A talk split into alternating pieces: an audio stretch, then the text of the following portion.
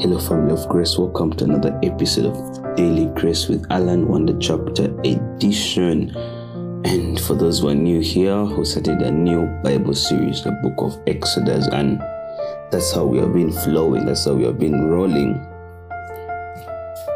And as usual, let's start off with a word of prayer. Almighty love, God, I want to thank you for this wonderful day. I want to thank you for the gift of life. I want to thank you for the gift of provision. I want to thank you for the gift of guidance. I want to thank you for everything that you have done in our lives. Father, all the small things that we take for granted, we really thank you and we appreciate you for that. Father, forgive us where we have gone wrong in our actions, in our words, in our thoughts, in what you have done and what you have not yet done. Father, may you have mercy on us. Fill us with the Holy Spirit to always come and guide us. Father, put our plans into your hands, all our dreams and everything that we have in life, Jesus Christ, we put them into your hands, that you may bless us and may you bless them.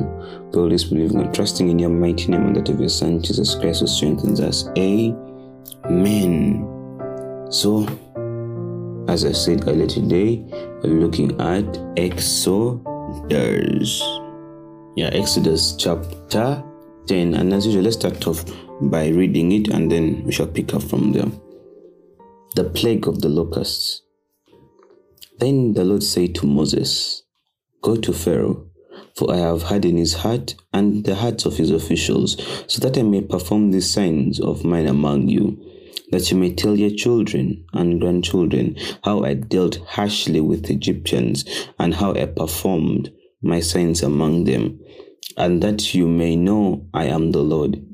So Moses and Aaron went to the Pharaoh and said to him, "This is what the Lord said, the God of Hebrews says, how long will you refuse to humble yourself before me?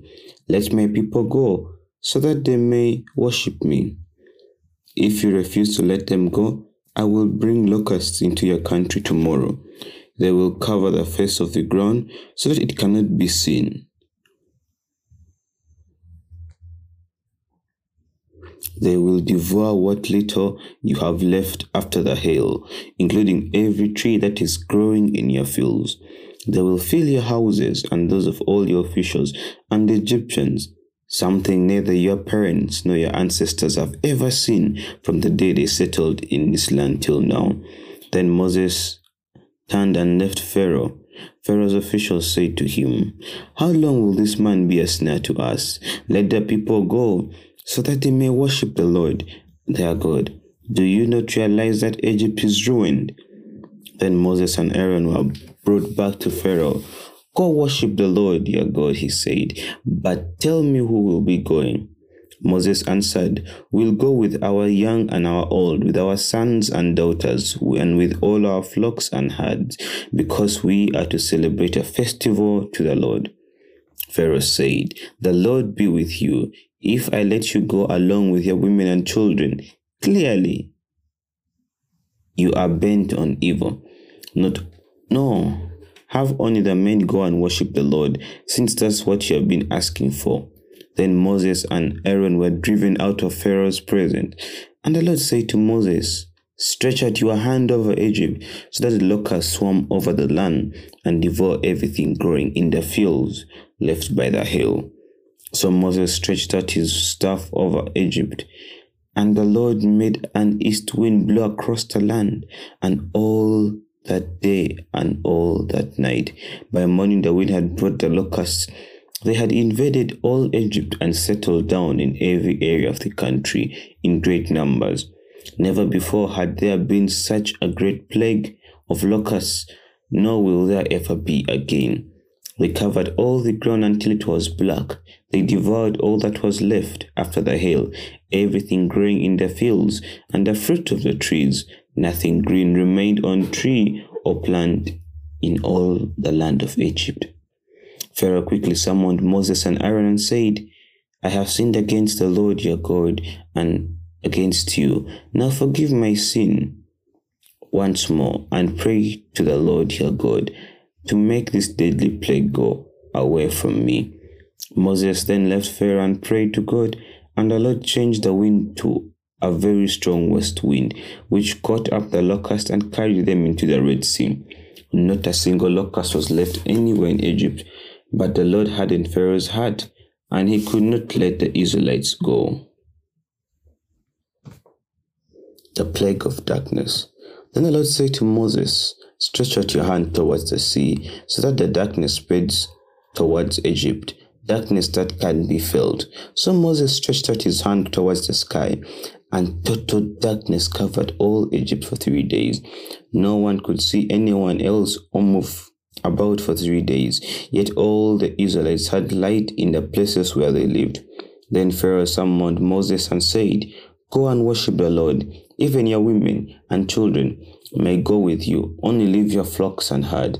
But Moses said, "You must allow us to have sacrifices and burnt offerings to present to the Lord our God. Our livestock too must go with us, not a hoof is to be left behind. We have to use some of them in worshiping the Lord our God, and until we get there, we will not know what we are to use to worship the Lord." But the Lord hardened Pharaoh's heart, and he was not willing to let them go. Pharaoh said to Moses, "Get out of my sight. Make sure you do not appear before me again. The day you see my face, you will die. Just as you say," Moses replied, "I will never appear before you again." Wow. So brothers, that is Exodus chapter 10. For those who have been following the story from when Moses was born and how Pharaoh had ordered for the killing of all the male Egyptian sons, and how Moses ended up in Pharaoh's palace. And now we are here. The Lord is still continuing to bombard the Egyptians. He's continuously fighting for his people because he wants to really see his people out. What message do I learn from today's one chapter that I want to share with you? The first thing that really came in my mind was from verse 2. "That you may tell your children and grandchildren how I dealt harshly with the Egyptians and how I performed my signs among them, and that you may know that I am the Lord." The message that I got when the Lord was telling Moses, that you may tell your children and grandchildren, the first thing that came in my mind is testimonies, testifying. Amen? Testifying. Once the Lord does something, because the Lord is telling them, "You know what, I'm going to bring you away from this place so that you may tell your grandchildren, so that you may tell your children." When the Lord picks you out of a certain situation, go give a testimony, testify. Because sometimes it's those stories, it's through those testimonies. Actually, they're not stories, they're testimonies. There's a very, very big difference between a story and a testimony, because those testimonies may be someone's stepping stone. There's so many times, so many stories in the Bible motivate us to keep us firm, to keep us strong, to keep us cemented, to keep us rooted in the faith. They show us examples of how the Lord was there for his people. For example, this story. At the end of the day, if you read about the story of the Israelites in Egypt and how God delivered them from Egypt, it gives you that feeling of, okay, the Lord is there for me, and the Lord will always be there for me. So through those testimonies, you are spreading the word of God one way or another, believe me. So never let anyone, never allow anyone shut you up, especially when you're giving a testimony for the Lord. Amen. And the next thing that I learned today was from verse 3. "So Moses and Aaron went to Pharaoh and said to him, 'This is what the Lord, the God of the Hebrews, says: How long will you refuse to humble yourselves before me? Let my people go so that they may worship me.'" The phrase that really hit me from that verse was, "How long will you not humble me? How long will you refuse to be humble before me?" Here God is telling us simply, humble yourselves before God. God loves a humble heart. God loves humility. Because when you humble yourself before God, you can stand before any situation, before any human being, before anything. It all starts with humility. Be humble for God. Amen. If we continue, if we read and then you read, going to verse 16. Verse 16. We see, Pharaoh quickly summoned Moses and Aaron and said, I have sinned against the Lord your God and against you. And now you see, this was after the locusts had been sent. You know, the time when Moses and Aaron came to him and were bargaining, he still had that pride. Amen. And that's why God was saying, be humble. Why? Because pride blocks your vision, blocks your spiritual vision. There's some things that you cannot see because of your pride. And until you let go of that pride, you will still not see them. Amen. And now, Pharaoh could not see what was ahead. He could not predict the future. He could not know. He could not reason out what was going to happen. Because if you remember clearly, already the hail had wiped out most of the food supply of Egypt. And now if the Lord were to send the locust, Egypt was going to remain bare. But because of Pharaoh's pride, he cannot see this. And by the time he sees it, it's too late. Pharaoh quickly summoned Moses and Aaron and said, I have sinned against you, against the Lord your God, and against you. His eyes are not opened.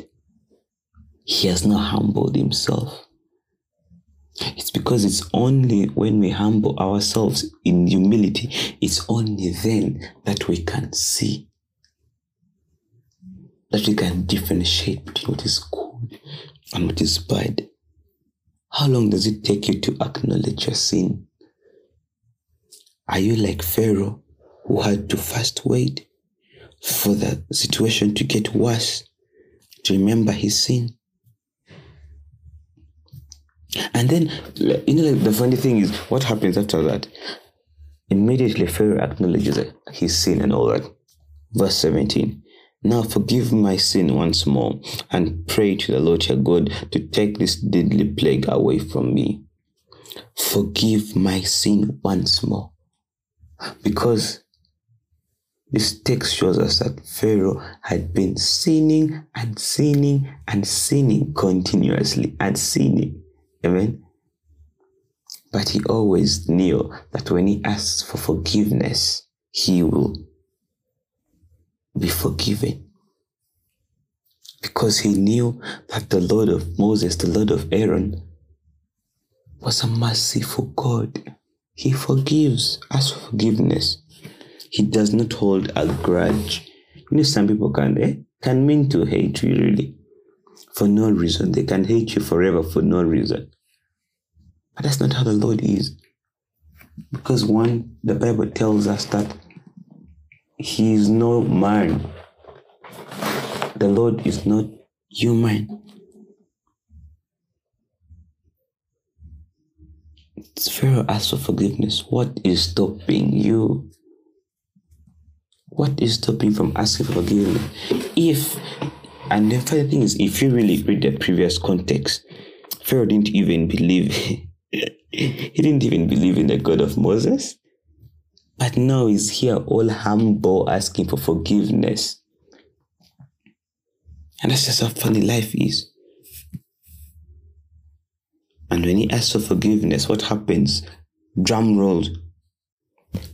Verse 19, and the Lord changed the wind to a very strong west wind, which caught up the locusts and carried them into the Red Sea. Not a locust was left anywhere in Egypt. The Lord forgave him. The Lord listened to his cry. Amen. And that's the Lord that we serve. That when the Pharaoh begged Moses to take away the locust, the Lord listened. And they tell us not even a single locust was left anywhere in Egypt. Not even one. You can imagine. I think we all know how big Egypt is. At least you have tried to see the geography of Egypt. But today they tell us that not even one locust remained. And that just shows that when we humble ourselves before God, and when He forgives you, He has forgiven you. And He will forgive and wipe away all your sins and leave you as white as snow. He will leave the linen as white as snow. Amen. And that's the God that we serve. And immediately Pharaoh is forgiven. What happens? Verse 20. But the Lord hardened Pharaoh's heart, and he wouldn't let the Israelites go. Boom. Bad boy is back to sinning. Bad boy has put pride again. See? Pride. It's his pride that was killing him. Immediately he was forgiven. He puts on the mask of pride and back to square one. And that's what we mostly do. Do something, get into a problem, ask God for forgiveness, assure Him how we shall never do it again. Then after He forgives us, we do it again. Why? Why should we be like this? And when we continue, the Lord sends another plague. He sends darkness. And darkness covers the whole of Egypt for 3 days. Darkness that you could not even see. They are this kind of darkness.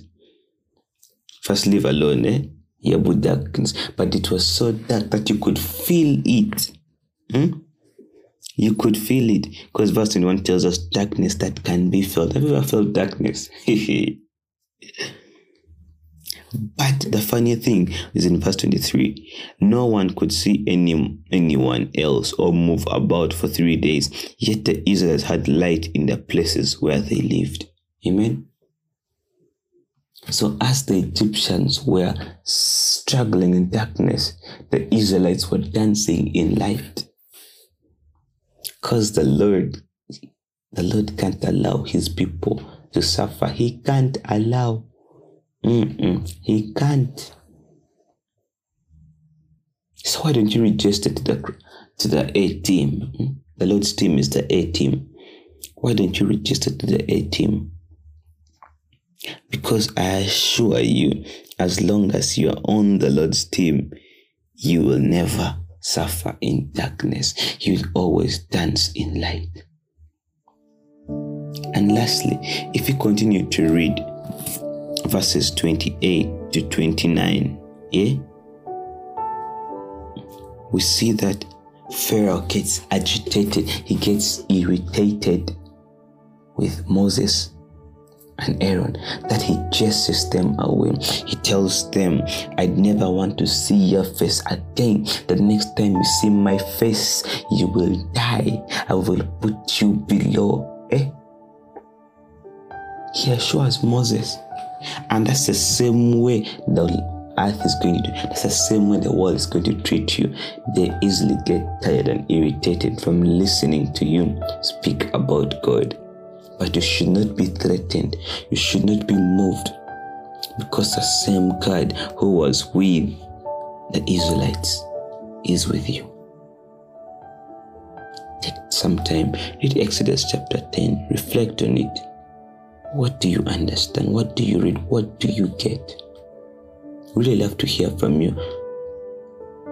Email us at dailygracewithalan@yahoo.com or send us a direct message on Instagram or Twitter at dailygracewithalan. The Lord can use one word to send 1,000 messages, and I'll always tell you that. Almighty Lord God, I want to thank You for this wonderful day. I want to thank You for the gift of life. I want to thank You for the gift of provision. I want to thank You for today's message. Almighty Father, we have had a lot. But the one thing that's really wonderful for all of us to pick, Lord Jesus Christ, is that we have to be humble. Father, fill us with the spirit of humility. Let us not be taken away by our pride. Father, because when we are covered in pride, we lose our spiritual connection with You. And we value that connection so much. Fill us with humility, and may You always be there with us, like how You were there for the Israelites when they were in Egypt. We pray all this believing and trusting in Your mighty name and that of Your Son, Jesus Christ, who strengthens us. Amen.